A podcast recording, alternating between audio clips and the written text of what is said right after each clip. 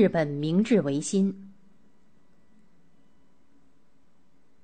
大久保利通手里紧紧攥着明治天皇的桃木密诏，反复看着上面写着的“不讨此贼，何以上写光帝之神，下报万民之深仇”的字句，心中暗喜。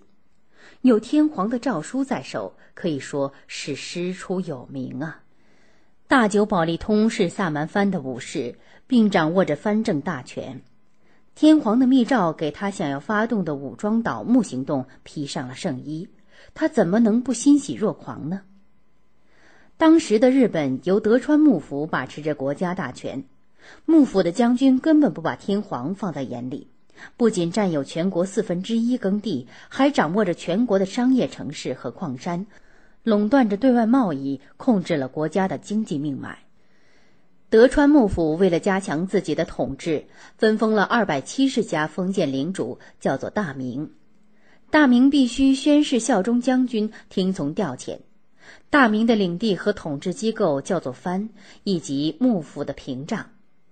大明又把自己的领地分赐给自己的家臣武士，武士是职业军人，拥有配刀的特权，杀死平民可以不受惩罚，是幕府将军统治人民的主要工具。百姓在武士的欺压之下过着悲惨的生活。德川幕府推行闭关自守的锁国政策，不同其他国家建立任何关系，以为把整个日本严密的封闭起来就可以长治久安了。十八世纪后期，新兴的地主阶级和商业资本家为了争得政治上的地位，摆脱封建统治，对幕府制度产生强烈的不满，而广大的人民群众不堪忍受苦难的生活，反抗情绪也日趋高涨，接连爆发无数次农民起义和市民暴动，幕府的统治开始动摇。正当此时，西方殖民主义列强纷至沓来。美国海军将领百利率领舰队两次闯进江户湾，迫使日本开港通商。幕府无可奈何，被迫与列强签订了很多不平等条约和关税协定，使大批农民和手工业者纷纷破产。一场推翻封建幕府、争取民族独立的斗争迫在眉睫。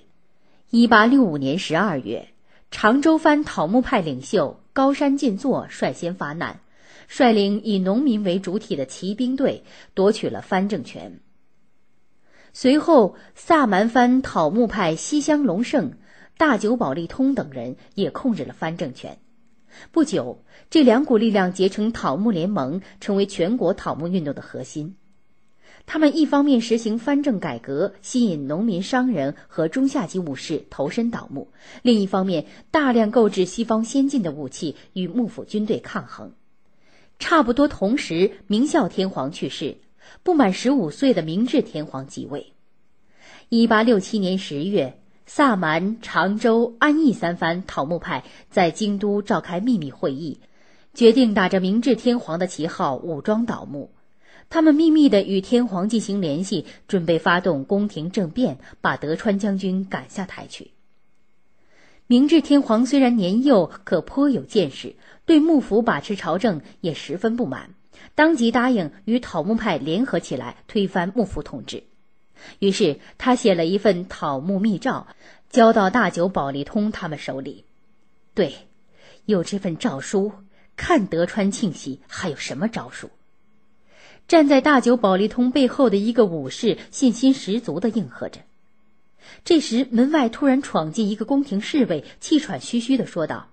呃，诸位大人，德川庆喜刚刚见过天皇，主动请求辞去将军的职位，把政权交还给天皇了。这是缓兵之计。大久保利通一眼就看穿了德川幕府的第十五代将军德川庆喜的诡计。大家讨论一番，一致同意以武力解决问题，给德川庆喜一个措手不及。一八六八年一月三日，京都的皇宫周围突然出现了大批的军队。空气显得异常紧张。德川幕府驻后宫警卫队被秘密调集到京都的倒幕军解除了武装。年少的明治天皇在大久保利通、西乡隆盛、幕户孝允等人的簇拥下，昂首进入大殿，召开御前会议，宣布王政复古，大权全归天皇掌握。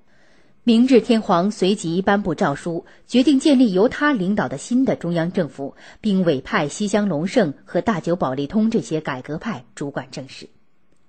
德川庆喜连夜逃出京都，退居大阪。他打起解救天皇、清除奸臣的旗号，集中了全部兵力，兵分两路，杀气腾腾地向京都进犯。大久保利通、西乡隆盛、幕户孝允等人指挥倒幕军在京都附近迎击幕府军。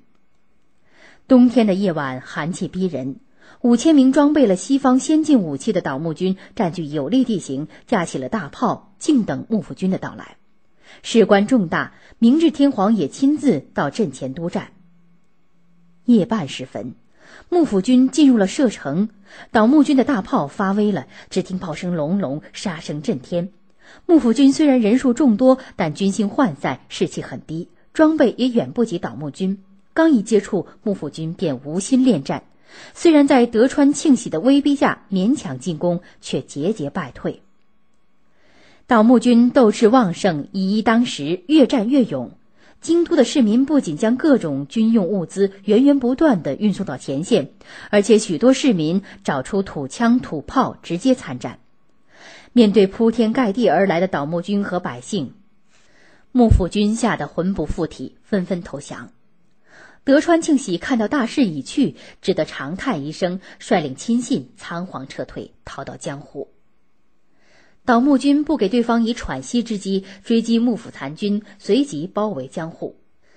德川庆喜看到自己的军队已经瓦解，江户的居民又不拥护自己，再战只有死路一条，于是决定放下武器，向天皇投降。统治日本长达二百多年的德川幕府垮台了。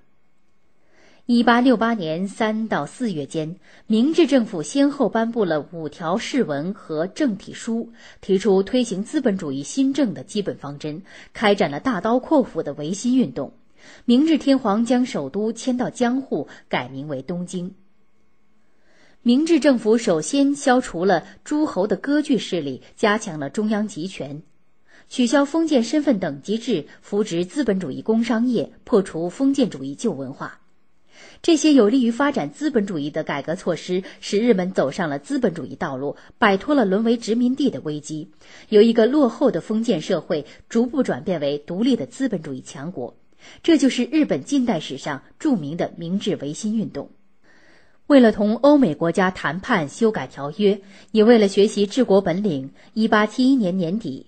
以岩仓为特命全权大使、大久保等人为副使的由新政府主要官员组成的大型使节团开始寻访欧美，这在当时的世界上是个空前的壮举。但是，由于当时日本资本主义的发展水平不高，资产阶级的力量较为软弱，尚未形成独立的政治力量，因而国家的领导权落在中下级武士手中。他们虽然接受了资产阶级思想。但仍保留着浓厚的封建主义因素，最终使日本走上了军国主义道路，成为亚洲和太平洋地区的祸根。